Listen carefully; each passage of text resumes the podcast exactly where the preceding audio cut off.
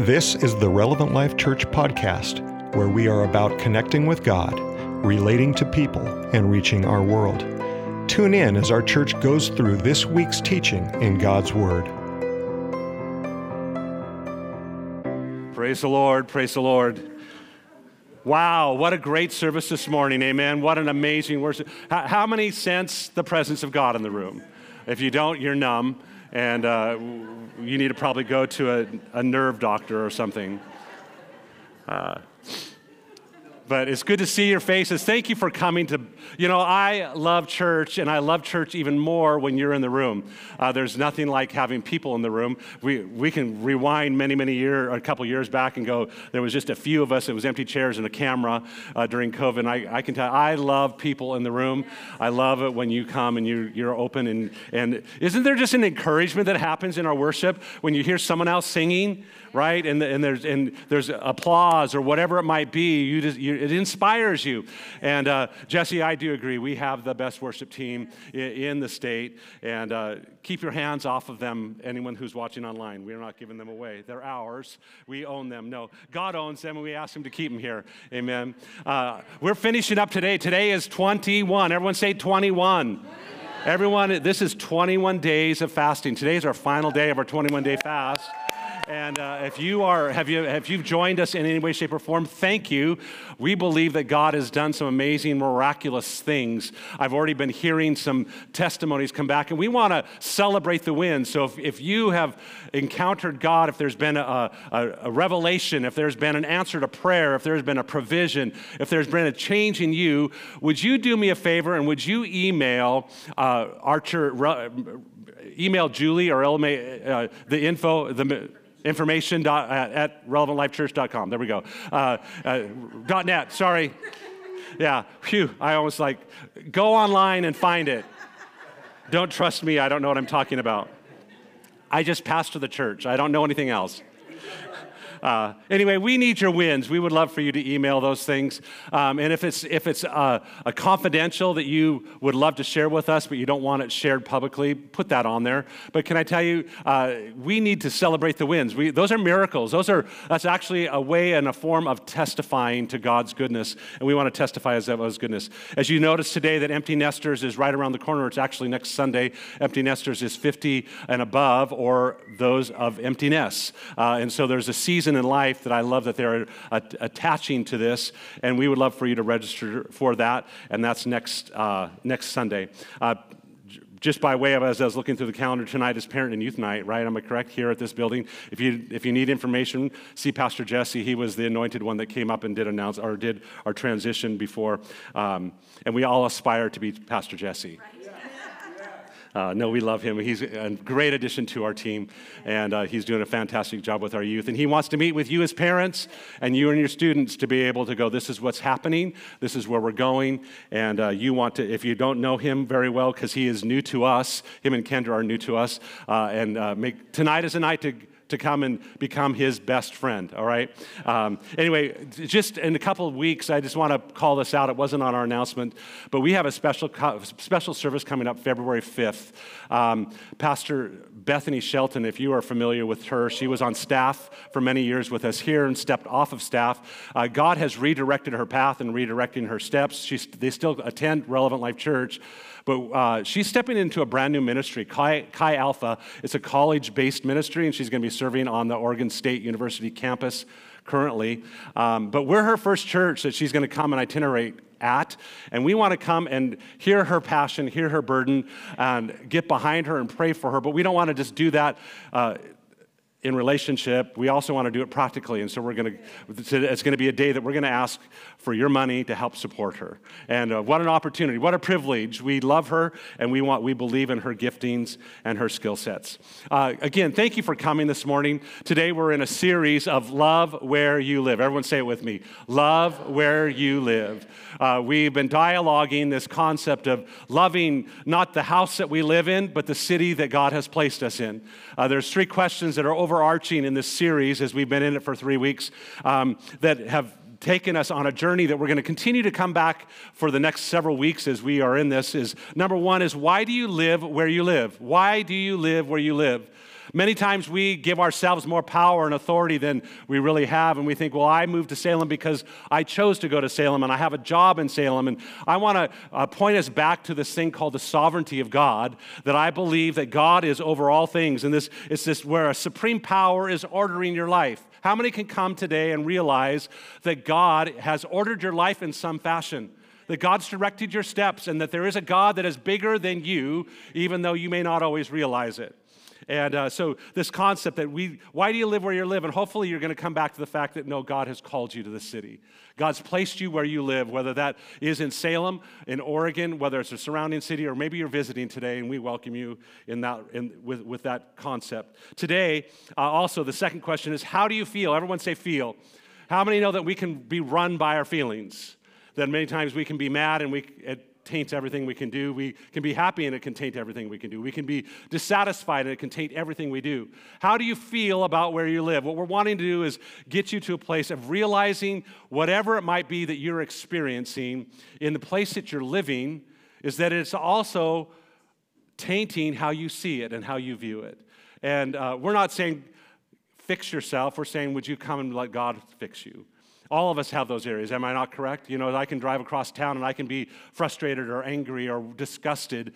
But I can tell you, as you heard last week, I love Salem. I know that God has placed me here and I can see the many, many diamonds. Last question that we have is what would, would or could happen if? Everyone say if. What could happen if you were to truly love where you live? What would happen in your behavior? What would happen in your actions? What would happen in all that we do when we think about the city of Salem? We looked at Acts chapter 1 8, which is the overarching passage of Scripture. But you, everyone say you. Turn to your neighbor and say you. It says, You will receive power. You will receive power when the Holy Spirit comes upon you. When we sang songs this morning, we sang songs to the Holy Spirit, saying, Holy Spirit, would you transform me? Holy Spirit, would you change me? Because why? We believe in the, the, the third head of the Trinity, the Father, Son, and the Holy Spirit. We believe the Holy Spirit has a power in our life to do something in us. And so when we come, it says, And you will receive power when the Holy Spirit comes on you, and you will be my witnesses in Jerusalem and all Judea and Samaria and to the ends of the earth. That was the Holy Spirit just sitting down over here, whatever it was. Anyway, in that passage of scripture, we see four phases. Phase number one was personal transformation. And as I've repeated and will continue to repeat, I have no power to transform my heart. You have no power to transform your heart, and you have no power to transform my heart, and I have no power to transform your heart. It really does come back to the song that I will make room for you, and today this is my surrender. Can I tell you, it's a heart surrender that we have to live in, whether you've been a follower of Christ for 50 years, or five days, or five minutes. It's a surrendering to God to say, God, I need you to transform my life. Phase number two was a home transformation, and we're going to see that as we step into a new phase in February, in, yeah, begin first part of February there, that it's going to go into our homes and how, how our homes, how we as individuals impact our homes, but how our home, when we become famous in our home, when we become uh, impactful in our homes, our homes are going to move to the next phase, which is phase number three, our circle transformation. We're going to see how that's going to impact our jobs and our lives and the places that we frequent. And eventually, phase number four, where it's going to focus on our city. And so we're excited for this journey. We're excited that we get to do something with you and that you're on the same steps that we are. I know that I recognize that Pastor Trent and I, we have been in the preparation of this, the staff and I, we've been, we've been in the preparation of this for several months. And so some of it, it, it takes a little while. How many are feeling the tension in your life? I hope so. That's what we're here for. We're here to, uh, uh, to bring dissatisfaction and torment you until the Holy Spirit can change you. Just kidding, just kidding. No, we're, we're here to give grace and mercy because you give grace and mercy to us. Uh, this journey of the li- living, living, loving where you live begins with you and God.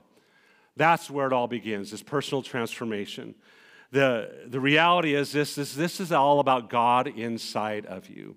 That's where it comes down to.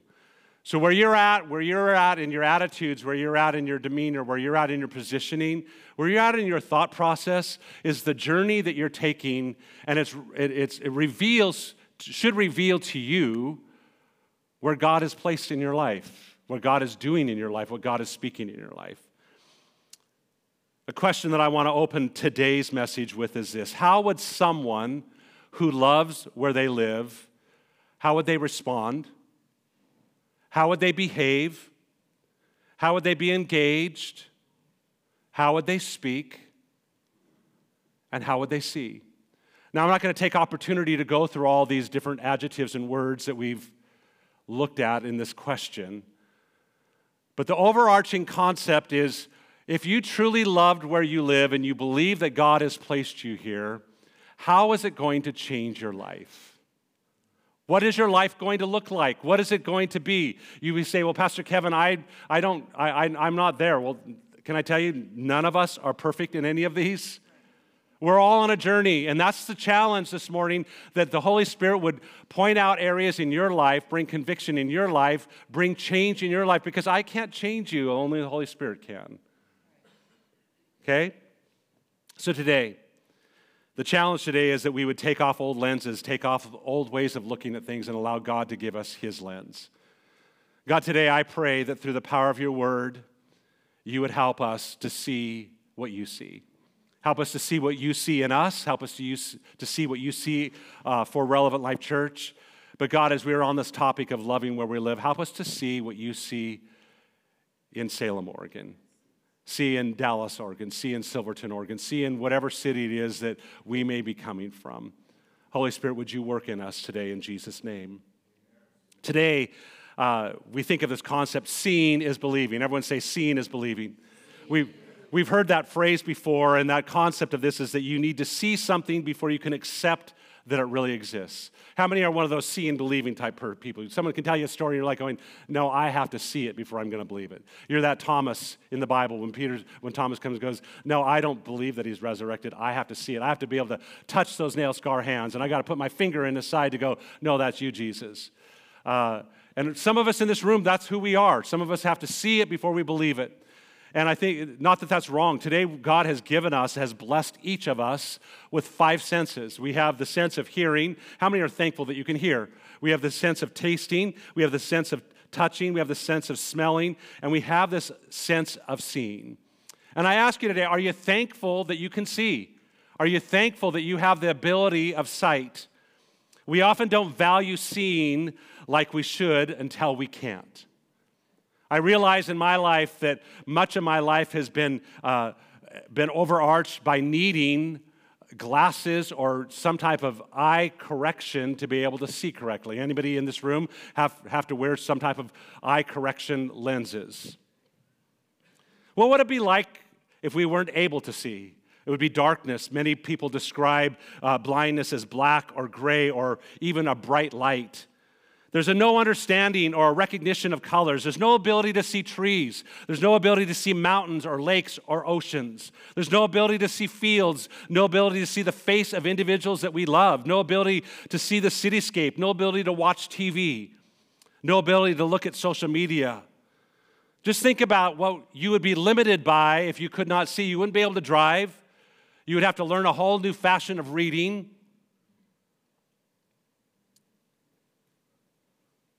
What does seeing do for your life? What is this ability, this sense that we have of, of sight? What does it do for our lives? Again, we, won't, we oftentimes don't appreciate it or value it until we've lost it in some way. We don't see the, the, the, what the, the blessing that it brings. When we think about glasses, the first inventor, inventor of wearable glasses is unknown, but however, Romans first discovered the ability to use glass to enhance their ability to see small text, creating uh, small personal magnifying glasses with spheres. Later in the 1300s, Italian monks were the first to craft semi shaped ground lenses using a quartz called beryl. Shortly after, there in Italy as well, there, there was a factory that was created that was able to manufacture soft glass essential to manufacture lenses. These glasses, called reading aids, had convex ground lenses. The edge was made of iron, horn, or wood, and these first glasses were used exclusively to enable farsighted individuals to be able to read. Later, the first eyeglass frames were made by Spanish craftsmen in the 1600s. They affixed ribbons or silk or strings to the frame and looped them over their ears. The, ty- the, the, new types of eyeglasses were brought to China by Spanish and Italian missionaries, and instead of making loops, the Chinese attached metal, uh, metal weights to strings to hold them on. The modern style of eyeglass frames, which could be placed over the ears and nose, were invented in 1727 by British optician Edward Scarlett. These early eyeglasses had glass lenses uh, set into heavy frames of wood, lead, or copper. Ben Franklin, Benjamin Franklin, is who uh, he, he created, credit, is credited the invention of bifocals. He would take two pieces of glass, two, two lenses, and actually put them in the same frame. Sir George, Sir George Biddle Airy, an English astronomer, astronomer and mathematician, invented glasses to correct astigmatism in 1827. Finally, in the 1980s, wow, in some of our life periods, I just barely hit that crux there. In the 1980s, there were plastic lenses that were introduced. I tried to find my graduation picture from high school so you could see me rocking my lenses back then, but God spared me and I couldn't find it. They were introduced offering a more durable alternative to glass. The Vision Council of America claims that almost 75% of adults worldwide wear some type of eye correction. Today, when we think about this, I'm thankful that someone has created something that I can actually see that enhance my vision. Uh, what, a, what a privilege, what a blessing that is. For most of my life, I've been dependent on sight enhancement, uh, whether that was glasses, uh, then to contacts, back to glasses, then to contacts, and eventually uh, LASIK surgery, which was a miracle in itself. Several de- several upgrades in LASIK surgery in my life, and finally went back in in my early 50s and said, Hey, I, I need another upgrade. And he's going, No, actually, you don't necessarily need LASIK, you need uh, to get your cataracts removed. Uh, so we come to this idea of cataracts. And cataracts, if you're familiar, familiar with, I, I, I, mean, I had to go through the whole thing to get courage enough. I had LASIK, so I knew what it was for them to mess with my eye, but I had to go in and go, am I going to be willing to let them go in and pull something out and put something new in? How many, ever, how many in the room have had cataract surgery? Uh, you're going to understand what I'm talking about. There was a season in life after the LASIK surgery was there that I began to, I could still see, but everything was cloudy. I noticed that vibrancy of colors was gone, and I can tell you that it was a slow, gradual process. How many realize that sometimes that that slow, gradual process, and you grow accustomed to it, going, "Oh, well, that's just my eyesight. That's just what's happening," and eventually, rather than just the colors getting muted, things began to become shadowed and blurry and we can see in this picture go to the, we can see in the picture kind of stuff like this that you're beginning to see and it begins to impact and i can tell you this that cataracts don't self-correct themselves they don't self correct themselves. There's actually a, a, procedure and a process that has to happen. This kind of idea is that inside our eyes, there's a natural lens. The lens bends, retracts light uh, rays that come into the eye to help us see. The lens should be clear, like the top lens, but if there's a cataract, it becomes cloudy like the bottom lens. Eyesight becomes distorted. And many times in our eyesight becoming distorted, even in eyeglass correction, we sometimes go, Well, we don't know what we don't know. We don't understand. We can eventually begin to see that there's something that's hindering our sight, but we don't know what we don't know. But I can tell you this that after I got to the place of realizing I don't want the fuzzy anymore, I don't want them muted anymore. I had to make a personal decision to go, Am I willing to go through the process to do this? I went in, had the procedure done in one eye, and I can tell you instantaneously, I walk outside, and immediately green was green, and blue was blue, and fuzzy was no longer there. It didn't take a while for it to adjust, it was immediate. How many recognize the immediacy of it? Can I tell you that that's what the Holy Spirit wants to do in our lives? That many times we get, we get numbed, we get apathetic, we get comfortable with what we're seeing. And today, when we come to this topic this morning of seeing as believing, it's not just the fact of seeing as believing, but I'm going to actually, the title of my message is Seeing and Believing. Because sometimes we're going to hear and we need to believe, and sometimes we're going to see and we need to believe. And the Holy Spirit wants to come and do spiritual cataract surgery on us today. This journey that you and I are taking of loving where we live is a process. But can I tell you that the Holy Spirit this morning can come and change our lens from cloudy to clear? And how many are willing for Him to do that in our lives? Holy Spirit, we ask that you do that to us in Jesus' name. You probably can see where I'm going. Obviously, today we see and we understand, and we understand the importance of the natural eye. But today I want to talk about the spiritual eye. All throughout Scripture, we can see references references to the natural eye as well as to the spiritual eye. And I just want to give you a few of those scriptures. Mark chapter 8, verse 25 says this Then Jesus laid his hands on his eyes again. First of all, he had spit on them. I mean, do you want, I mean, I don't know if I would have wanted to get my cataracts removed by my doctor spitting in my eye. Here, let me spit in your eye. I mean, a little bit, a little bit absurd, right? A little bit weird. Jesus had spit in his eye and prayed for him, and he, he says, Well, I can, I can see figures, I can see things, outlines of things. And Jesus goes, Well, that's not enough. I want to heal this.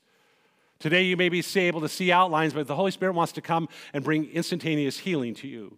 He wants you to be able to see what he sees. Jesus laid his hands on his eyes again and he opened his eyes. His sight was restored and he saw everything clearly. Matthew 6 22, it says, The eye is the lamp of the body. So if your eye is healthy, your whole body will be full of light.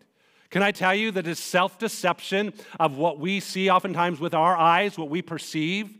Is what we believe. And go, the Holy Spirit's coming going, No, your eye is a lamp to your body. If you're not allowing the Holy Spirit to be the window in which you're seeing, you're deceiving yourself. It's going to taint everything you do. Second Kings chapter 6, then Elisha prayed and said, Oh Lord, please open his eyes that he may see. So the Lord opened his eyes of the young man, and he saw, and behold, everyone say, Behold. Can I tell you, when the Holy Spirit opens your eyes, it is a behold moment. Whether it's a moment in you that goes, Oh, woe is me, I am a sinner, or it's a moment that you go, Wow, I see a need. There's a behold moment. Psalms 119 says, Open my eyes that I may behold the wondrous things out of your law. Can I tell you that many times we don't even see God the way we should? Many times we are so apathetic and caught up in our physical senses that we don't step back to go, God, you are majestic. That God, you are good, that you are merciful. Last one is Acts, or Ephesians chapter 1, verse 18. It says, having the eyes of your hearts enlightened. The eyes of your heart. What a picture.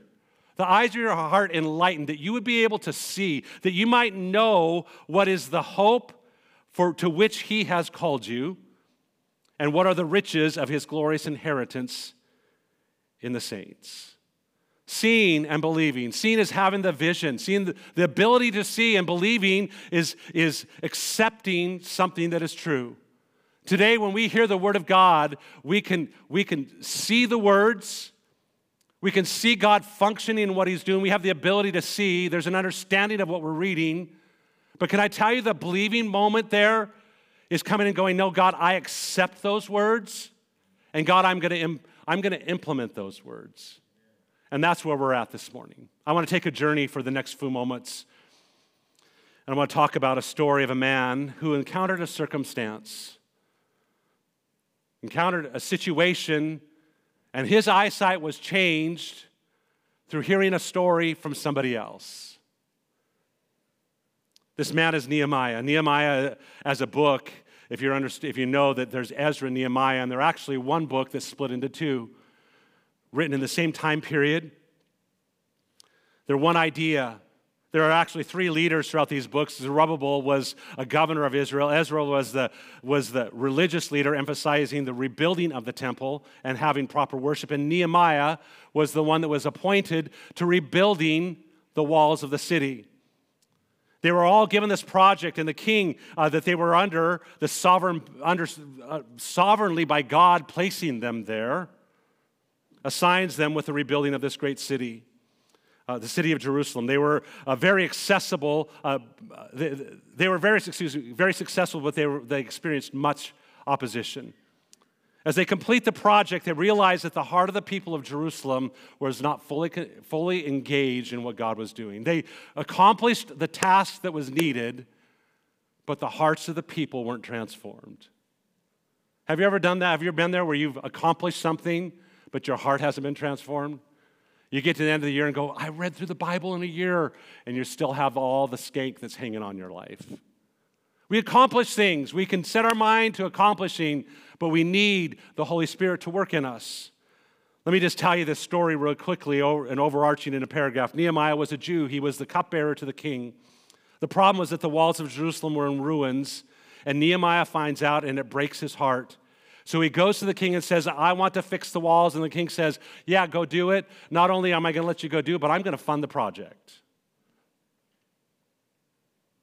And he miraculously sets out on this journey. Nehemiah goes back to Jerusalem, gathers the people together, and in 52 days, 52 days, he built, rebuilds a wall that has been torn down for over 140 years. The hand of God. The hand of God.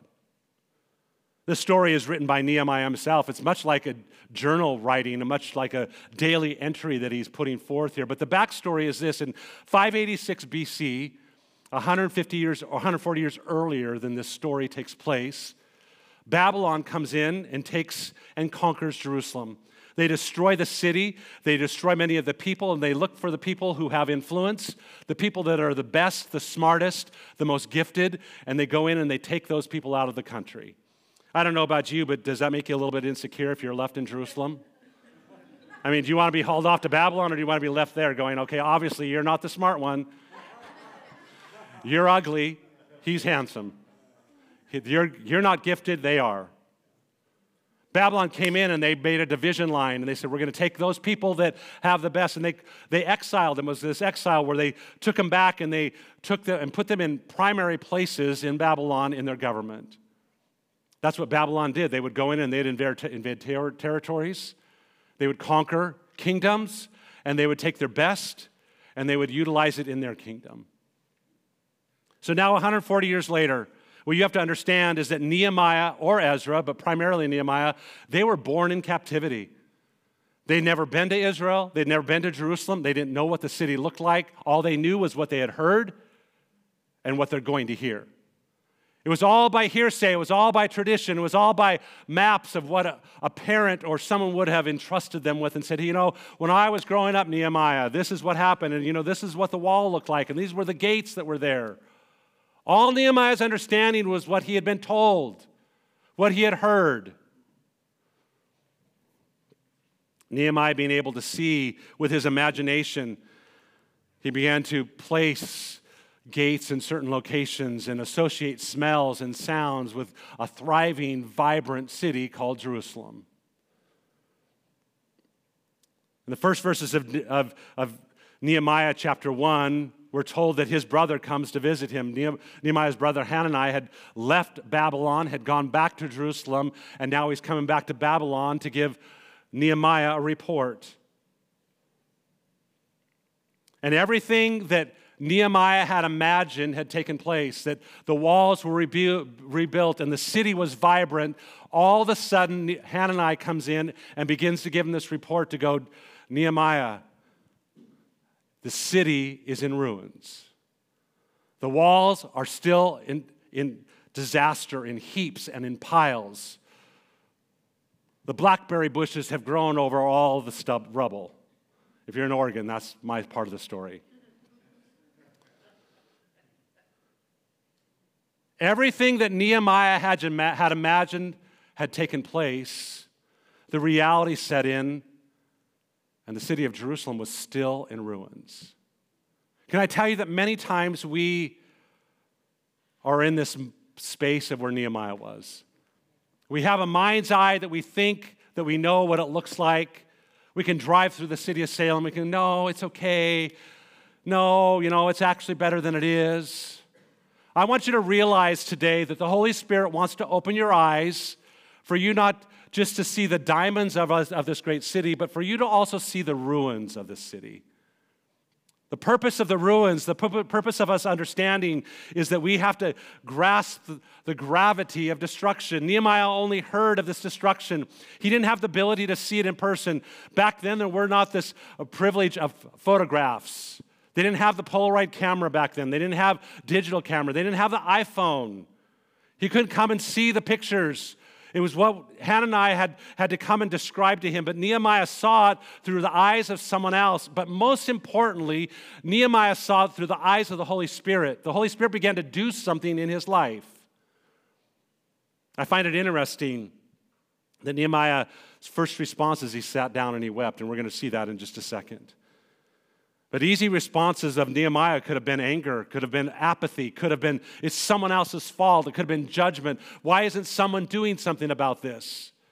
And Nehemiah has to step to a place of going, No, God, I need you to do something in me. And he began to weep over it. George Bernard Shaw says this The worst sin toward our fellow creatures is not to hate them, but to be indifferent to them. This is the essence of inhumanity. Today, when we step back and we begin to think about the city of Salem, you're going, Pastor Kevin, you're getting a little bit too close to home. When we step back and we drive down the streets of Salem and we shift into apathy or we shift into going, well, someone needs to fix this, can I tell you, that's the essence of inhumanity. That's the essence of going, I don't, I'm not going to lower myself to that level. Many of us like to go through life thinking ignorantly and going, oh, well, if I don't know it, what I don't know doesn't hurt me. I mean, how many know that, that that's a false statement? There's many people in a tomb someplace that they didn't know what was going to hurt them. Many people today, from ignorance, die or live in apathy. Aldous Huxley says this facts do not cease to exist because they are ignored. Today, we hear the story of Nehemiah. It didn't fix himself just because he ignored it or just because he blissfully thought something was different. We have to come and say, Holy Spirit, reveal to me the truth. Holy Spirit, reveal to me the ruin. Help me to see what it is that is taking place. Seeing and believing. Nehemiah, as he came, he still didn't get to see, but he began to pray and began to intercede, and he began to believe. He began to feel something. Today, I want to show us three things that take place in our lives when we see and believe. Number one, we have to feel it. What, we have to feel what we see. When the Holy Spirit begins to work in our lives, we have to be willing to embrace that with our heart. Nehemiah chapter 1, verses 1 through 4 says, In the month of Kislev, in the 20th year, while I was in, in the citadel of Susa, Hanani, one of my brothers, came from Judah with some other men, and I questioned them about the Jewish remnant that had survived the exile and also about Jerusalem. And they said to me, Those who survived the exile are back in the province, are in great trouble and disgrace. He didn't, paint, he didn't try to paint a picture of goodwill and happiness. He says, No, they're in trouble. They're in disgrace. Can I tell you today, as I drive across Salem, I see the diamonds, but can I tell you, we as people, we as a, as a city are in trouble and there is disgrace upon us. Not because God has appointed it to us, but because the enemy, Satan, has caused disgrace and trouble. The walls of Jerusalem are broken down, the gates have been burned with fire. When I heard these things, I sat down and I wept. What I love about this passage of scripture, it wasn't a quick moment of, of emotion that you weep as your tears kind of fall as you're driving across town. No, it says that he wept, and for some days I mourned and I fasted and I prayed before the God of heaven. I ask you today have you ever had a situation in your life that you have cried for days over it? Has there been a moment of grieving in your life? A moment of self realization, a moment of others' realization that you felt the impact emotionally. That's what Nehemiah is talking about. And he felt it over a city that he had never seen. He felt it over a city. It was a supernatural emotion. It was not just something that he heard a story about, but God did something deep within him. I ask you today, what breaks your heart? What breaks your heart? What breaks your heart for this city? Nehemiah's heart was broken for Jerusalem. It was broken for his people. It was broken for his heritage. Many times we want to numb our emotions, but studies have proven that if you numb your emotion to bad things, not, your emotions cannot be selective. You're not just numb your emotions for bad things, you numb your emotions for good things. And emotions help us feel alive. Emotions bring joy to us. Emotions cause us to realize the gravity that we are this sensory produced person, just like Jesus was, a man of humanity. Someone in this room may be saying, Well, Pastor Kevin, I don't have to feel. I don't, I, I don't struggle with feeling. Can I tell you, if you're one that feels a lot, you can sit apathetically atrophied in your feelings without doing anything about it. So the equal challenge if you're if you're emotionless or if you're too emotional, there's still something for us to take. Warren Wiersbe says this, our tears water the seeds of providence. Our tears water the seeds of providence that God has planted on our path. And without our tears, those seeds could never grow and produce fruit. When we go back to the story of Nehemiah, it was his tears that were providentially put there, the, the path that he was on, that God says, No, by my sovereignty, you are going to be a man who is in a position such as this. I have a future and I'm directing your steps, but, there's, but your tears are going to water these seeds that are here. It's going to be through your life, through your tears, through your caring, through your ability to see, for, through your heart that's going to actually bring life transformation and it's going to produce fruit. Can I tell you today, if, if in this 100 people that are in this room, can I tell you that each of us, if we would get on our knees and begin to weep over the seeds that are on this path that you and I are on, can you imagine the fruit as a result? Can you imagine of what God would do with your tears in your heart? Question Are you willing to feel God's heart for Salem? Are you willing to feel the heart of God? Point number two we have to own it. We don't just have to feel it, we have to own it. Gandhi is credited with this phrase. He says, Be the change you want to be. Be the change you want to be. We can't stop at feeling, we can't stop at the emotion. We have to come in and go, How do I bring a difference? Can I tell you that God's called you, appointed you to make a difference where you live, where you work, where you shop, where you drive, where you recreate? You own the problems, but you also need to own the solutions. Nehemiah chapter 1 and verses 5 and 7 says this Then I said, Lord, the God of heaven, the great and awesome God who keeps his covenant of love with those who love him and keeps his commandments, let your ear be attentive and your eyes open to, the, to hear the prayers your servant is now praying. He says, I. Everyone say, I. He says, I confess the sins we Israelites, including myself and my father's family have committed against you.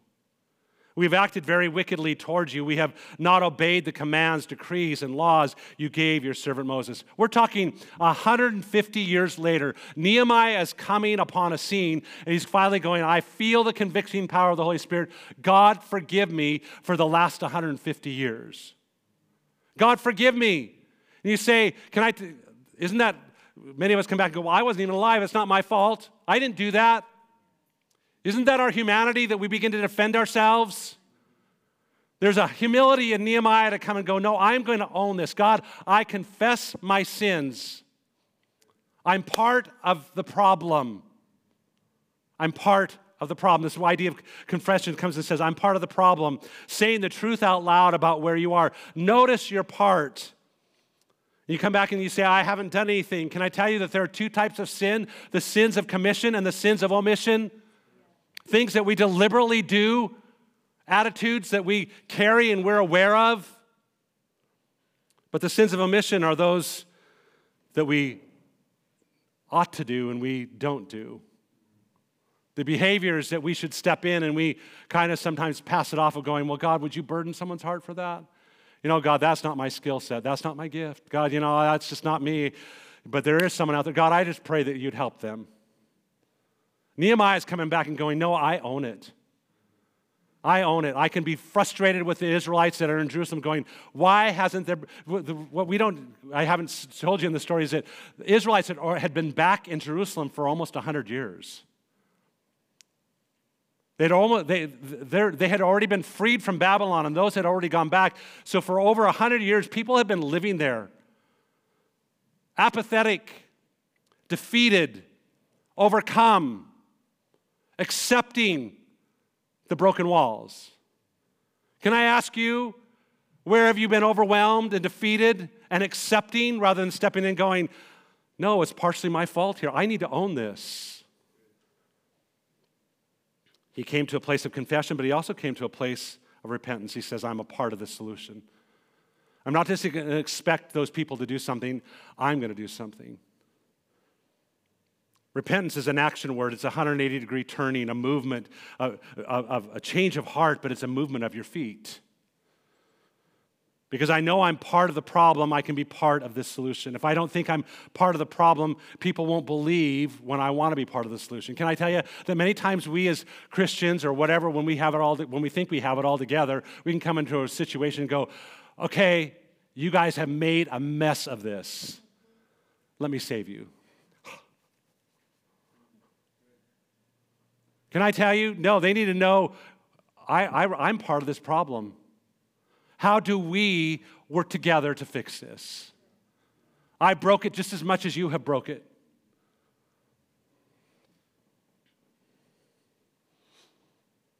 Question Are you willing to own the problem and the solutions of where you live? Are you willing to feel it? Are you willing to own it? And lastly, this morning, we have to pray for it. Praying has to be priority. Psalms 127 says this unless, everyone say, unless. Unless the Lord builds the house, those who labor, labor in vain. Unless the Lord watches over the city, the watchman stays awake in vain. Vain is good intent, but no gravity. Good intent, but no traction. Can I ask you this morning, how many times have you began to try to do something in and of yourself and it gains no traction?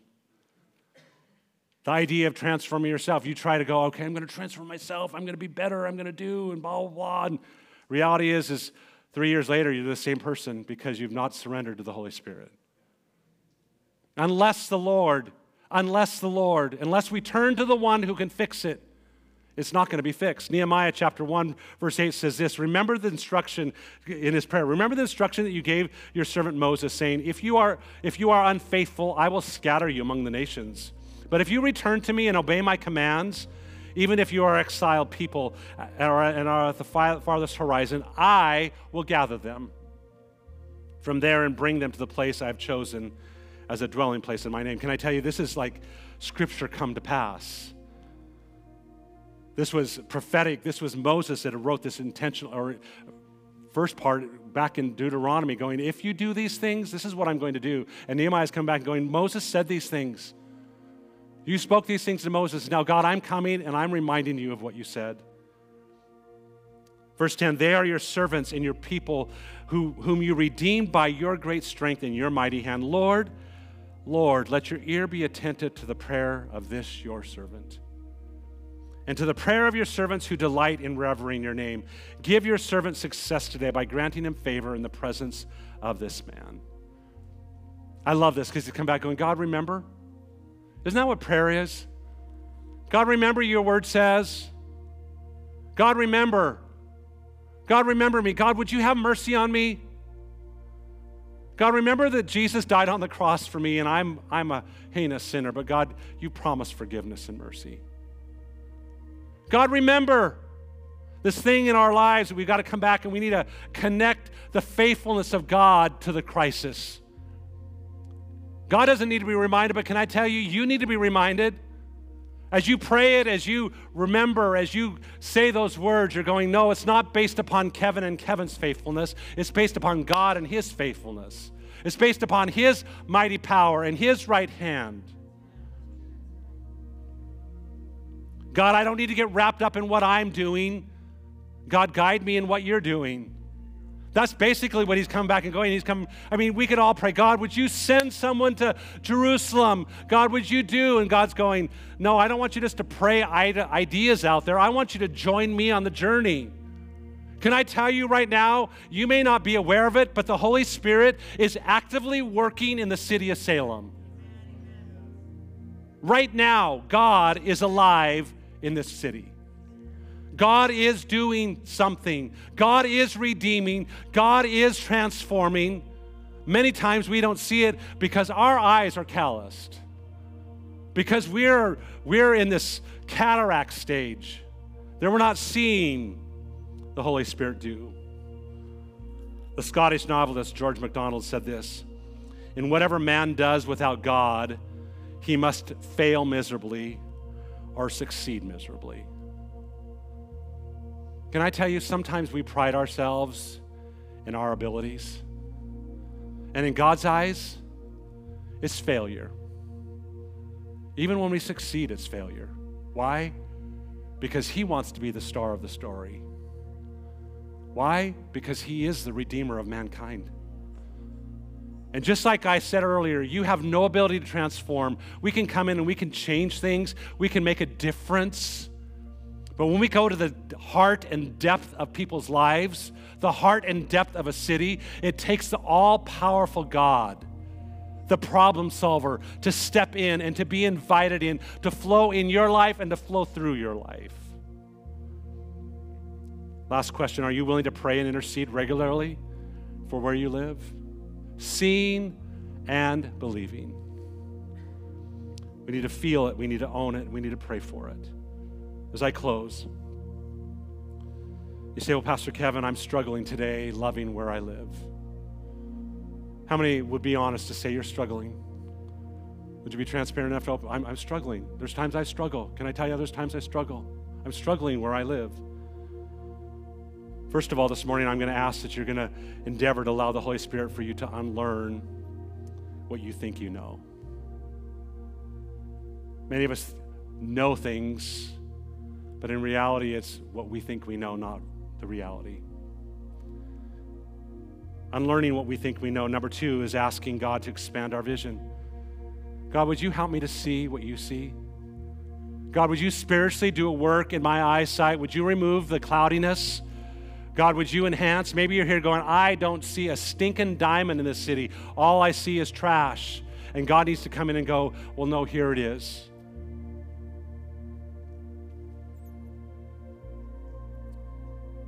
And this is a big one.